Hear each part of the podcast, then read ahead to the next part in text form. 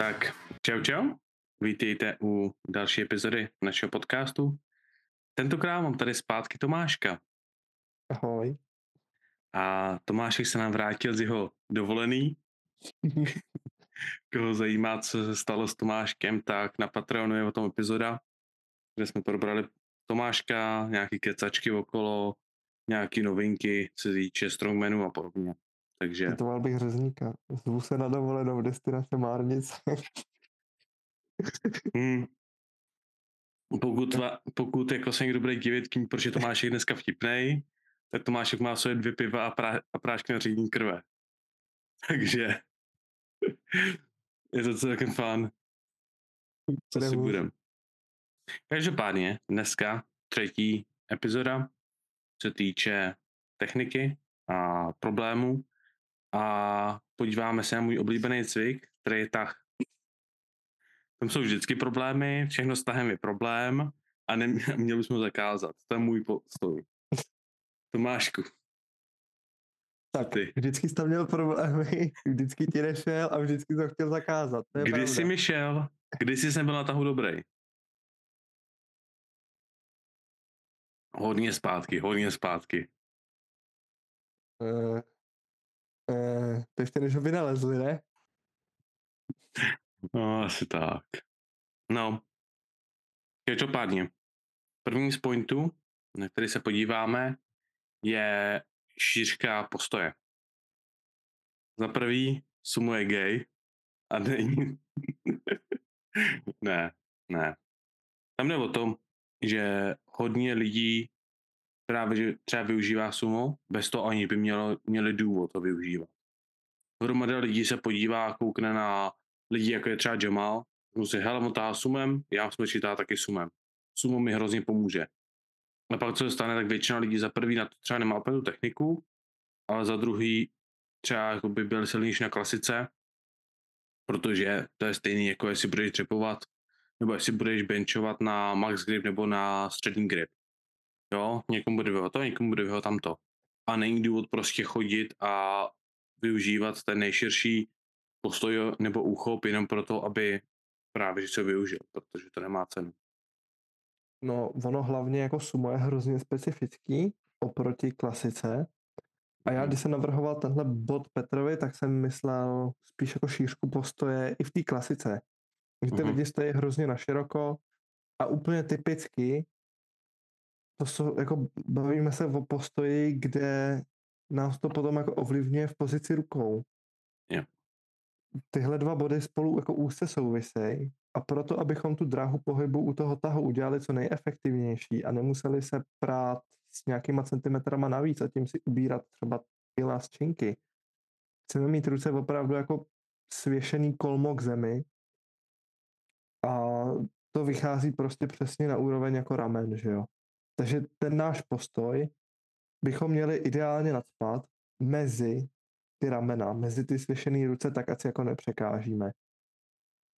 To, jak na úzko nebo jak na široko pak stát v tomhle tom rozmezí, je individuální věc a záleží jako na generování síly a podobně.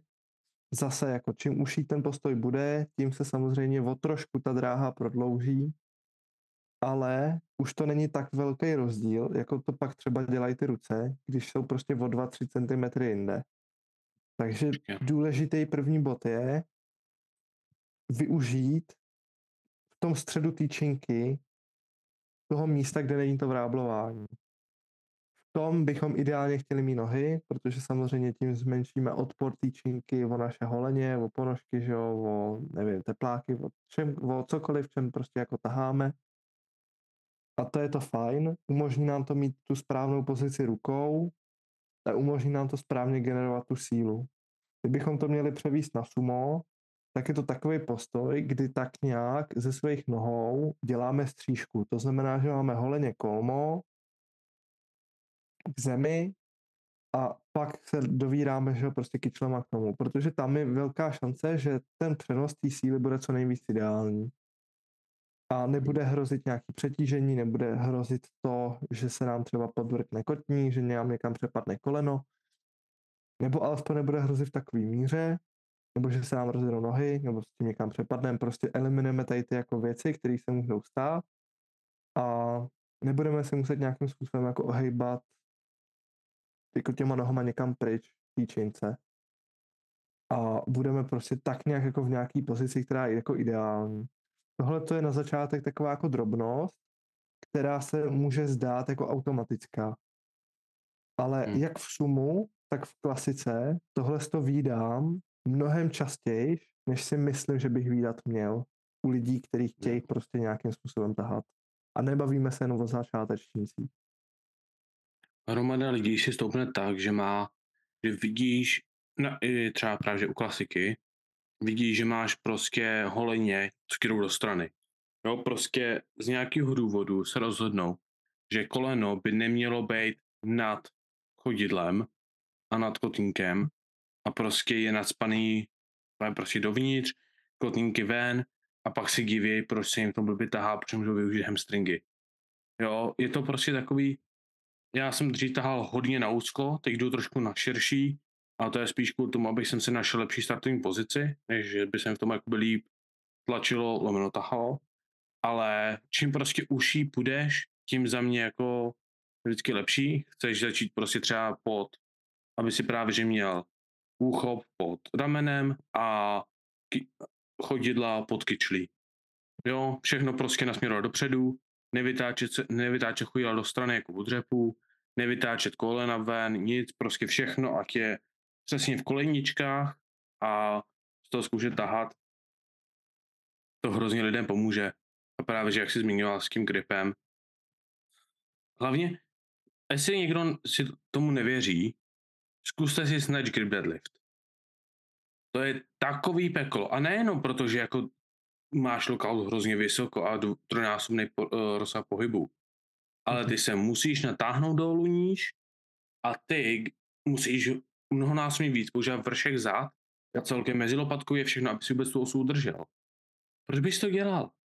Jo, využij to prostě jako provazy, jen tak se do toho zavěš a jen tak to osu drž. Nestrachuj se s tím. A pokud A- taháš moc široce, tak prostě jdi na klasiku, nauč se tahat klasikou, pokud máš dobrou klasiku, tak i to tvoje nechutný sumo bude lepší. No jasný, ale samozřejmě, jako ty jsi zmiňoval Snatch Grip. Snatch Grip je overkill toho, o čem jsme se, jako, co já jsem naznačoval. Jo. Ale ono reálně poznáš i třeba takovej, takovouhle vzdálenost Určitě? mezi, mezi tím prostě, kdyby tu činku měl držet a kde ji držíš. A úplně jednoduše. Popros někoho, když uděláš jako lockout s nějakou střední váhou, kterou prostě jako v pohodě udržíš, a ti udělá čárku tam, kde ti končí činka. Posuň ty ruce tak, aby se měl jako vedle těla a ten stejný člověk ti udělá prostě čárku tam, kde končíš teď a uvidíš ten rozdíl. A to podle mě i u určitě- cejkíš, nemusíš ani jako, že určitě. si Ale aby si měl prostě tu měrnou tu, aby si prostě viděl, jak jako jednorázově, Jo. tam je velký skok, tak prostě uvidíš. To může být prostě třeba klidně centimetr, možná i víc. Mhm. Já jako můj warm-up lockout a můj top set lockout má mezi sebou rozdíl, protože Určitě. jsem vymasteroval ten lockout v tomhle jako natolik, že jsem byl schopný na základě tohohle vymáčknout ty, ty maximální kila prostě. Hm, a to ty, ještě, se ty máš to- ten lockout, kdy jsi prostě jako Jo. na hranici toho nezam- ne, ne-lockoutu. Hrozně specifický lockout mám. A Hmm. ať už je to prostě jako klenutím genetikou jako mý hrudní páteře a celkově jako nějakým jako kyfotickým postavením větším toho hrudníku, který mi to umožňuje. A samozřejmě nějakým jako asi nějakým skillem, řekněme, Mhm. tak prostě je to věc, která je jako specifická a člověk jako nemusí mít všechny ty genetické nastavení pro to, aby jako dokázal docílit té zkrácení dráhy, aby to furt pak byl jako legální lift, ale může udělat nějaké jako věci, které prostě, když vidí, že nejsou ideální, aby se tomu přizpůsobil a přiblížil. A to jsou věci, které jako instantně přidávají čin, jako váhu na činku. A hlavně Samozřejmě zlepšují jako- pocit. Samozřejmě jako nebudeme se bavit o tom, že z tréninku na trénink to přidá 10 kg maximálce, ale z roku na rok ti to může těch klidně 10-20 kilo přidat, ani nevíš jak, ani nemusíš dělat nějakou větší Mhm. zásadnější zásah jako do tréninku, do regenerace, ale jenom tím, že ten pohyb prostě bude efektivnější, tak ono se to někde podepíše. Já to prostě vysvětluju tak, postav se na úzko, jo, postav se tak, jako když si chtěl prostě jako vyskočit nahoru třeba, řekněme, a pak prostě chytni osu na široko a jej tak blízko a skončit tam, kde se ti předloktí, nebo loket, nebo bicák dotkne stehna. Stehna, kolené, holeně, ví, čeho se to dotkne, to je jedno. Ale prostě v momentu, kde se dotkneš, to je tvůj grip, jo? Nechceš, aby ti to prostě, do, nechceš prostě ty ruce dát tak na úzko, že to bude tlačit kolena k sobě, ale zároveň proč by si měl vystovat energii a být mít tam 3-4 cm místa. To nemá smysl. A pokud hold prostě budeš mít půlku dlaně mimo vrobkování, tak to pravděpodobně nevadí. Pokud to dělá problém s gripem, samozřejmě je to asi něco jiného, co řešit, ale většina lidí s tím úplně v pohodě. Takže tak. Jako, No, já jsem, já jsem k tomhle třeba tím, že hůk, tak mám půlku palce na hladký a půlku palce na Hmm. zhroubkovaný jako straně osy. A prostě problém s tím není. Number two. Každopádně, s kým souvisí právě, že pozice zad, a to už jsme párkrát tady řešili, ohnutý záda, narovnaný záda, prohlý záda, projdeme to jenom rychle. Tome, Jako, co bych řekl, tak jako největší problém samozřejmě bude pohyblivá flexe v bederní páteři, protože bederní oblast jako na tu flexi není tak specificky stavěná jako třeba hrudní.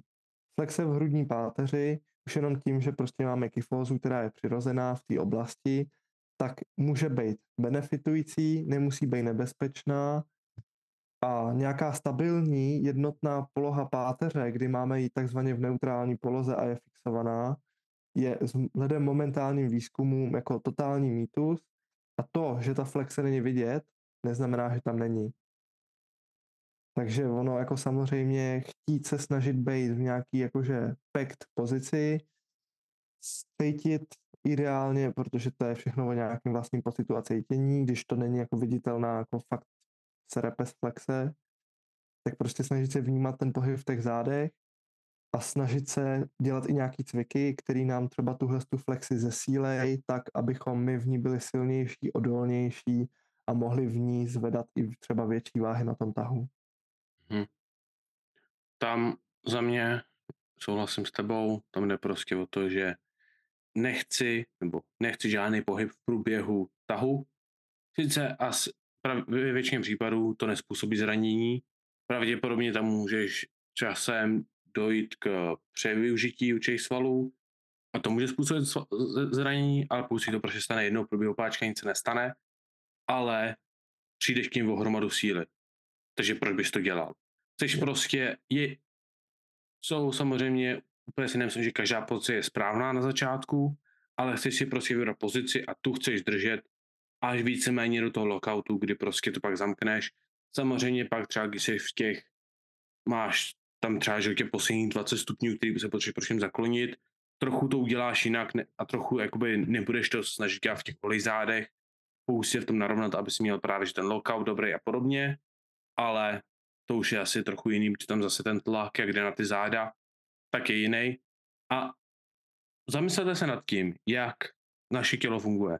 My se pořád ohejbáme dolů. A většinu případů se prostě ohejbáme v ohlej zádech. Proč by tělo, na to ne, proč by tělo bylo schopné to dělat, kdyby to nechtělo? Ano, je otázka, jestli prostě můžeš si dovolit přihodit 100 kg na osu, když to nikdy neděláš a udělat to s těma ohlejma zádama, pravděpodobně ti to rozhází na druhou stranu, kdo rozumně přidá z ničeho nic 100 kilo. Jen tak jakože, jo, tam prostě pokud je tam extrémní skok v jakýkoliv váze, technice nebo čemkoliv, vždycky to trochu jakoby ska- to tělo šokuje a vždycky to může způsobit zranění, ať už se jedná i třeba o to, že se rozhodneš jít z úzkého dřepu do širokého dřepu. Pokud se to snažíš udělat na maxce, pokud to zkoušíš na svých 95%, pravděpodobně se zraníš. Jako není to chytrý nápad.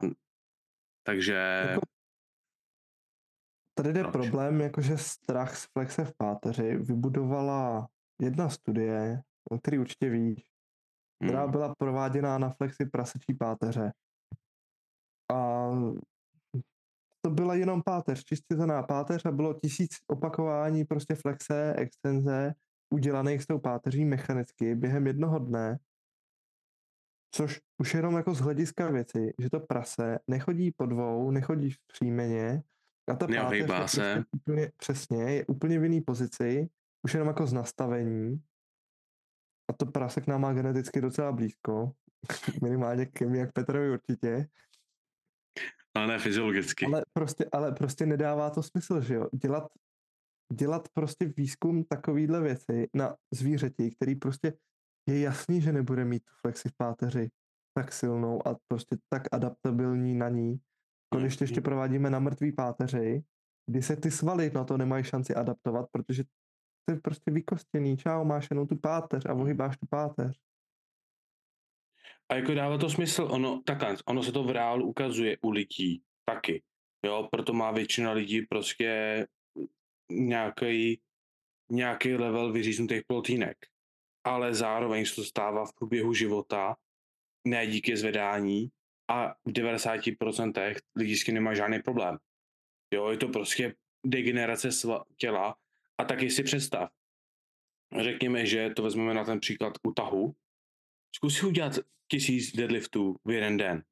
I když Ale půjdeš singly s na hovno, že jo. 50%, tak bude v hajzlu. Jako, takže samozřejmě jako pak se to tělo hold doničí. Každopádně to, jako, tam jde spíš o to, že já než ty flexe, tak jsem se bál ty extenze. Jo, já mám, já nesnáším, když lidi tahají v, ve vymoskený a snaží se udělat ten extrémní hrudník nahoru, hlavu nahoru. Hodně lidí takhle stahá, nebo dost lidí takhle stahá. Známe lidi, co to takhle učí. A prostě já s nimi nesouhlasím, jsme se s toho párka bavili. A on říká, hele, mi to takhle funguje. Říkám, jo, to, to může, může takhle fungovat. A neuč to lidi, a jsme se dostali do, do argumentu bavili. A to stává se. Každopádně jako mně to přijde špatně a mi to přijde špatně stejně jako u toho dřevu. Jsme se o tom bavili. Mně prostě přijde, že jakmile prostě se vymoskíš, tak tělo je mnohonásobně zvyklý, že se ta páteř ohýbá, než že se, než že se bude vymostovat. Tak prostě samozřejmě by měla být silnější v tom ohnutí dopředu, než v tom prohnutí. Tak prostě proč by jsem chtěl jít do toho prohnutí a ubírat si nějakou, nějakou sílu. Ono reálně jako nejenom, že ti to přijde špatně, ono je to špatně, protože se bavíš o dvou extrémech. Mm. Jak extrémní flexe, tak extrémní extenze. A u té extenze jako ještě obzvlášť o to víc, je to horší v tom, že tou extenzí ty protáhneš břišní svalstvo, natáhneš psoas a ty struktury prostě vepředu Mm. jsou prostě slabší než ty vzadu, že jo. Břišní svaly nebudou vykazovat takovou sílu s velkou pravděpodobností, jako třeba z přimovače. Kdybych já teďka chtěl začít tahat v extenzi nebo dřipovat v extenzi páteře, tak moje spřimovače jsou dost silný na to, aby utáhly moji flexi dokázali mě nějakým způsobem zastabilizovat, ale moje břišní svaly pravděpodobně nebudou tak silný prostě v kontrastu toho. Oni fungují jako celek, oni si pomáhají v té stabilitě a tak, ale ten pohyb v té páteři znamená, že ten sval se třeba o 10-20% natáhne úplně někam, kam se nemusí natahovat, že jo? Jo. Snížíš tím efektivitu kóru, snížíš všechno a co mi přijde jako jako takhle. Ono, když se i podíváš na to, co je, ma- co je maximální flexe páteře, jak moc dokážeme ohnout? Hodně. Jak moc uhneme u tahu? Trošku. Jak moc se dokážeme zahnout normálně? Málo. Jak moc zahneme u tahu? Málo. Jako, ty se dostaneš do té extrémní pozice hrozně rychle. Takže to je jako kdyby si ty, podle mě, tahat v tom prohnutí a vymostování je na stejný úrovni, jako tahat v té extrémní flexi. To znamená něco jako třeba Jefferson curl. Jo, je důvod, proč lidi Jeffersona nepoužívají a, co, a je důvod, proč i když ho používají, tak ho používají s velmi nízkou váhou. Protože to prostě nejsme v tom silný, protože to je extrémní rozsah pohybu a tím, že dostaneš jednu z těch struktur do extrémního rozsahu, využíváš jenom tu danou strukturu a nevyužíváš tu, tu strukturu, která jde proti tomu a která by ti mohla pomoct. Je důvod, proč naše svaly jsou nejsilnější kolem neutrální pozice a nejsou úplně silný v maximálním stáhnutí a v maximálním roztáhnutí. Přesně tak. Jinak Tak- k těm rozsahům, jo. Jak jsi Hm. říkal, ono jako celkově páteř v tom předklonu a záklonu jako celek, tam tak velký rozdíl není. Tam je rozdíl asi 10 stupňů. Do předklonu máš schopnost jít do nějakých 145 stupňů, do záklonu asi 135 u zdraví páteře s nějakou Hmm. neomezenou hybností, bez nějakých jako zkrácených svalů a podobně. No, že ono pak, jako když se na to podíváš, tak nejvíc toho dělá krční páteř. Hrudní páteř má třeba zákon krás, krásných jako 25 stupňů, Hmm. předklon 45, Jo. a bederní páteř má zákon 35 stupňů a předklon 60. Já jsem si říkal, počkej, to nedává smysl, že by to bylo skoro stejný. Ono pak, když se zmínil tu krční, tak to říkám, tak to dává smysl, no. Protože třeba krční páteř má zákon 75 stupňů, viď? Krční páter se do takových věcí nepoužívá. Ne, nepočítám ji. Nepočítám ji do ničeho, co týče. Ne, jako měla to by se, ale ne. Jako měla, ale pro naše účely je v tom, ne. v tom jako je k ničemu, že jo? Jako není, není to vypovídající hodnota. Jediný, na co, na co ten krk používáme, boxery, tak dobrý, jo, ale No. aby nám to napršelo do hlavy, jo.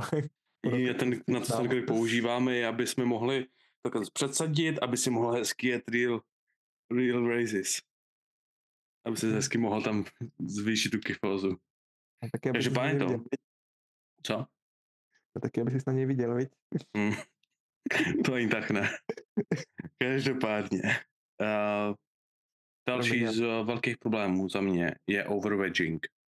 A to znam, to všichni vidíme, že prostě, že jo, začneš normálně svůj tah, chytneš se, připravíš se, dostaneš se do té pozice, kde resetuješ nohy, to znamená, že prostě propneš víc nohy, jo, a pak ty kyčle přitáhneš.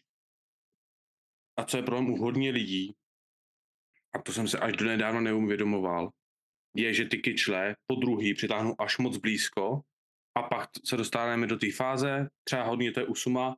U klasiky, ano, stává se to, ale u klasiky to je skoro jedno, tam to zase tak velkou roli ve většině případů nehraje, pokud to neuděláš extrémně.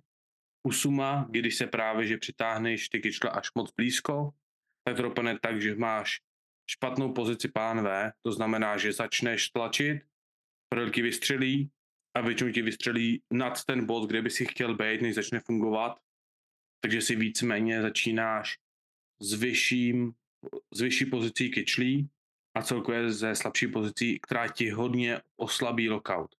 Takže co já jsem třeba vypozoroval, hodně lidí, co má problém u lockoutu, u suma, tak často, když se podíváš na jejich začátek, začínají s kyčlema vysoko, ale je to buď, že začínají s kyčlema vysoko normálně a nejsou schopní se tam dostat do té pozice správně, a nebo právě, že se dostanou do dobré pozice, resetujou se, natáhnou se až moc nízko a tím si to právě, že tu pozici rozhodí. No jasný, to, na tohle je ta krásná poučka Don't Squat Your Deadlifts, že jo? Mm, Protože tím, že se o tohle snažíš, tak to znamená, že se prostě vždycky dostaneš do pozice, kde musí zákonitě selhat s vyšší váhou. Z jednoduché fyziky to prostě není možný, protože máš tu činku daleko před sebou, jsi mimo těžiště, ne, nemáš tam tu kolmou dráhu a musíš udělat oblouk, Hmm. aby si se dostal s tou činkou z té základní pozice, ve které ty začneš pomo- pomocí toho jako vedže no když to uděláš blbě. Ale to je prostě furt to, co opakujeme jako dokola, to už jsem zmiňoval jako milionkrát, to je tím, že prostě lidi nechápou princip sleku. Jak už sleku, tak celkově jak najít správnou startovní pozici. Jde ruku v ruce. A ono tohle se jako hrozně blbě vysvětluje bez nějakých jako názorných ukázek, že jo? Protože za prvý je v tomhle každý individuální, Hmm. za druhý každý to dělá lehce po svým. Za tři se tahá na stiff barech. Pokud netaháš přes 250, tak na stiff baru ho neohneš. Ne, jako Tam to nepocítíš. Já, já třeba, i když tahám svoje těžké tahy, těžký tahy v vozovkách, tak tam pořád ten slek jakoby ne, neumím zatáhnout, protože prostě ta osa je na to moc tvrdá a nedostanu se tam co prostě na deadliftovce jsem prostě o dvou stovky nebo i 170 jsem tam hezky dokázal se tapnout. Ale tak.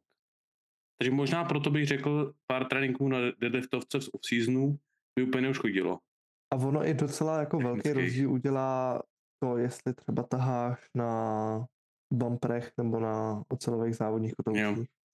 A nebo co za osu máš. Jestli máš prostě nějakou, že jo, mega d- tvrdou a drsnou, nebo jestli máš nějakou, co dá trošku gif. Jako reálně těch 250 plus minus začne, začne dělat tu možnost, nebo dá ti tu možnost udělat slack, pokud máš jako Titex, Elejko a prostě Jo. podobné tvrdosti jako osy. Všechny osy pod tímhle, což je plus minus nějakých 215, 210 až 215 tisíc jako jednotek vztahu, tak jsou jakoby měkčí, že jo? A dají ti tu možnost jako dřív.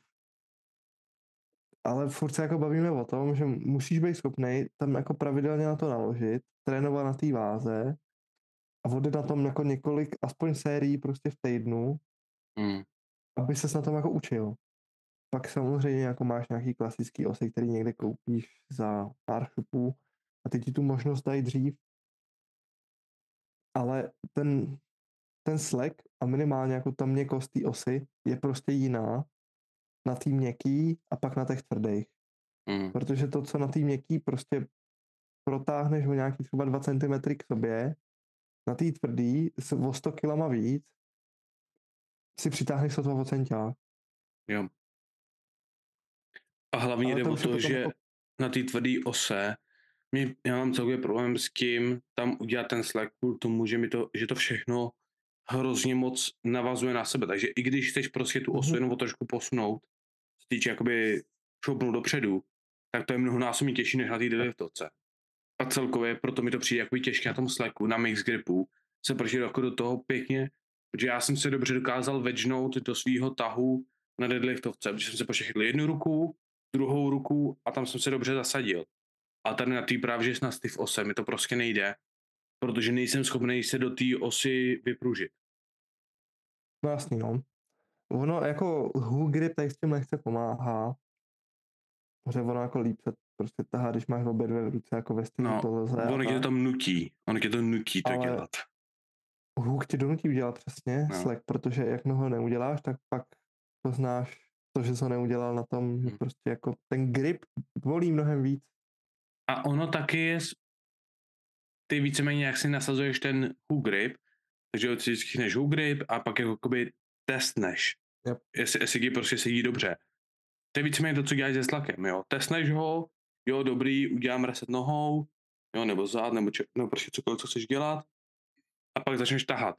Takže prostě jako víceméně double testneš ten, nebo jakoby uděláš první, že jo, test toho hooku a zároveň testneš slack, a pak ne, po druhý jdeš na slack. no. Takže jako, a to je zase, tady ty dva problémy jsou prostě hrozně takový, že já nebych řekl, že pauza těsně od země nebo pomalý starty, to jsou dvě, vě- dva cviky nebo dvě varianty tahů, které tím hrozně pomůžou, protože ty ti dají instantní punish, pokud to uděláš špatně. Přesně. Zase na druhou stranu, jak se budeš učit tahat slack na ose, když budeš používat strepy? Nebudeš. Jo, Jako budeš při- taky, ale musíš na to myslet mnohem víc. No, a musíš Nebo jako využít ty strepy, Jenom, musíš ty strepy využívat tak, že si je vyloženě namotáš a že pořád tu osu držíš. Jsou lidi, a já to třeba někdy dělám, když mám prostě vel, objem sérií, že prostě jenom držím ten strap. A prostě ta osa mi v tom jenom sedí. se jako ono, slack není jenom o tom, že si jako zapružíš tu osu. Ten slack je o tom, že ty to tělo připravíš na ten Hmm. táh, že jo. Takže ty se jakoby celý napružíš, využiješ tu elasticitu těch svalů, tu svalovou připravenost k tomu, aby si prostě byl ready na to podat ten výkon a tím si prostě jakoby připravil tu svoji CNS na to, že se něco bude dít, že jo. No právě.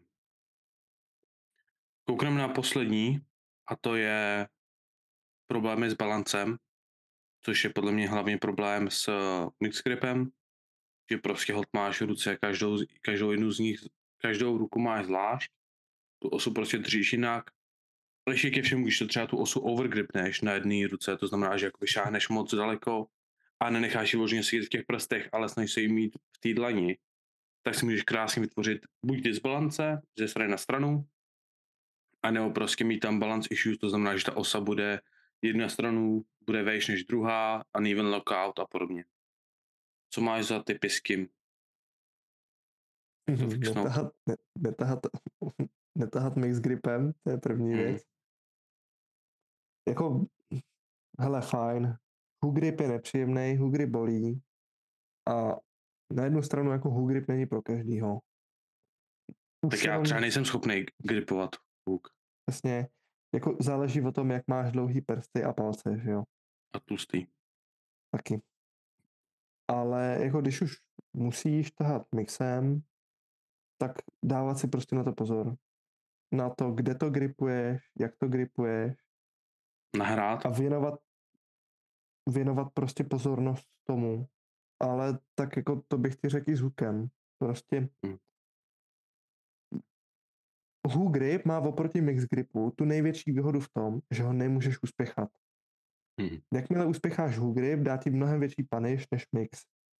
Jo. Protože u toho mixu, když jako máš dostatečně silný úchop, jsi schopný to udržet, i když prostě cítíš, že někam rotuješ, le, leze ti to z prstů a takhle.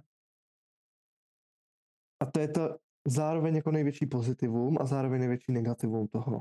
Že ten čas v tom setupu, který tam nestrávíš, se ti pak někde projeví, někde vrátí. Takže prostě zpomalit ten setup, myslet si na to, i v tom hypeu prostě nechat si ten hype jako hlavě pro sebe, pro ten tah, ale ne pro ten setup. Ten setup ale jako ve všem by měl být jako relativně v klidu, v Mhm. pohodě, protože to nám potom dá tu kvalitu té série v případě toho pokusu na těch závodech. A teď se nebavíme o tom, že si někdo ve fitku přehmatuje prostě 120 kg, 150 kg, ale bavíme se o tom, že to děláš s váhou, která je okolo 300 a když tam uděláš něco blbě, tak ti to buď to roztrhá dlaň, nebo ti to urve bicák, že jo. Hmm. Mně se to stalo jenom lehce, ale stalo se to, že na nějakých posledních tazích. Tam já jsem to 245 jsem měl, táhl jsem jí a cítil jsem, jak se mi prostě vytáčí z dlaně. Stejně jsem to měl, že jo, s 265.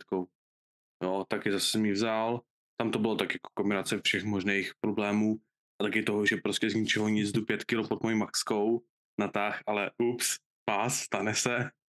Ale tak právě, tam taky, že jo, trochu jsem to lehoulince, prostě to bylo třeba otázka, že jsem byl možná o půl, čtvrt centimetru výš v dlaní, než bych měl být, ale jakmile si ta osa začne kutálet a ne, nedokáže ji tam stabilizovat, tak prostě s těma 200 plus kilama to nezastavíš. Můžeš to jako zpomalit, ale Mhm. zase přijdeš o mozoly, roztrháš si prsty. Já naštěstí se mi nic nestalo, protože jsme měli hodně čolku, ale jako úplně jednoduchý je si roztrhat prsty. Je. A to samý u huku i. Hook je jako- ještě a hůř. Hook je ještě horší tady na to. Yes, jako tam fakt reálně stačí, aby se ta činka jenom vytočila v té dlani. To neovlivníš, jestli se ti vytočí nebo ne. Tam prostě sta- záleží na tom, jak zatáhneš a čau. Tím, Právě. jak se otočí, tak prostě palec minus, viď? Ale jako Juk. prostě na tohle, na tohle je prostě nejlepší řešení za mě být prostě v klidu. To ti vyřeší problémy s gripem. Pak jako OK, můžeš mít nějaký jako balance issues s tím, že se ti třeba zvedají špičky nebo cítíš, že tě to táhne dopředu. Ale to jsou věci, které potřebuješ vyřešit tím, jak trénuješ a v jaký poloze se nacházíš v tom tahu v určitém bodě Hmm. protože tam bude ten jako největší problém. Ono, můžeš si říct, no, tak já se snažím s tím víc přepadávat, abych tím nešel tak na špičky. Ale jestli vážíš 100 kilo a máš na čince minimálně dvojnásobek sebe, tak jako neuděláš nic. Jasný, no. Tam je to, tam je to dost o technice a o tom, jak, by, jak si jak se radši naučit lepší techniku, co se týče těma právě že cvikama, který tě panešnou, nebo respektive variant- variantama. Jak jsme zmiňovali na tom tahu, ty slow starty a pauzy, ale my se na to podíváme v další epizodě a vyloženě si prostě sedneme s klukama, předem si to napíšeme, který varianty jsme použili na jaký z problémů a celkově znova projdeme všechny ty problémy, jenom zmíníme vždycky problém a zmíníme, jaký fix na to. My jsme pár z nich jsme už zmínili v průběhu epizod, ale určitě tam bude jako celkově jako je repertoár toho, jak řešit jaký problémy. Takže to bude určitě zajímavá epizoda. Jo? No, To je asi všechno? jenom Nebo akorát máš? takhle na závěr jako tady toho třetího dílu, když už jsme projeli všechny ty tři cviky, tak bych jako chtěl říct, že ono to jako opravdu není jako velká věda. Stačí se nad tím zamyslet, občas jako zpomalit ten svůj trénink, zpomalit ten, to, co dělám a projet si, kde mám problém, co mi vadí, co mi ubližuje a myslet na sebou kriticky. Jo. Vždycky všichni mají někde něco slabého, nějakou svoji slabinu. To je to, co nám umožňuje dělat ten svůj progres, protože když fixneš tu slabou stránku, je jasný, že budeš silnější. Ale když fixneš, fixneš tu svoji slabou stránku, ten řetězec najednou bude slabší někde jinde, kde předtím nemusel být, protože hele, ze slabiny, na kterou jsem se zaměřil, jsem teďka udělal jako svoji přednost. A dejme tomu, ve dřepu jsem byl z začátku slabý v té fázi dole, out of the hole, tak jsem prostě hodně pauzoval svoje dřepy, hodně jsem měl jako cviky, které mi pomáhaly s tou oblastí, posiloval jsem ty svaly okolo, které mě z toho zvedají. Hmm, tak já najednou mám problém to jako dotlačit, když už jsem se dostal třeba do čtvrtky, že jo. Což je naprosto přirozený progres, bude se to dít, je to správně, že se to děje, je důležitý nad tím takhle přemýšlet, nehroutit se z toho, je to začarovaný kolotoč, který budeme řešit furt a tak no. A věřte tomu, věřte pocitům. Já většinu technik řeším stylem, když se na někoho podívám, říkám, tam se mi něco nelíbí. Proč se mi tam něco nelíbí? A třeba mě na začátku se nevšimnu toho, hele, ten člověk má moc široký postoj, má moc, vyto- má jednu ruku vytočenou.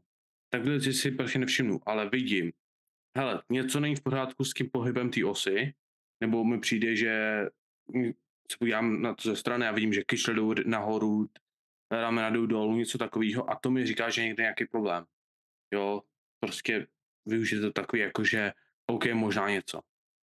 Ale tak. Yes. Hele, no a děkujeme za sledování další epizody našeho podcastu. Pokud vás epizoda bavila, budeme velmi rádi za jakékoliv sdílení. Pokud vás zajímají naše sociální sítě, ať už se týče o sítě MaxPower, anebo naše osobní, tak ji můžete najít dole v popisku. A budeme rádi za jakékoliv komentáře, témata a podobně. Děkujeme za poslech a naslyšenou. Čau čau.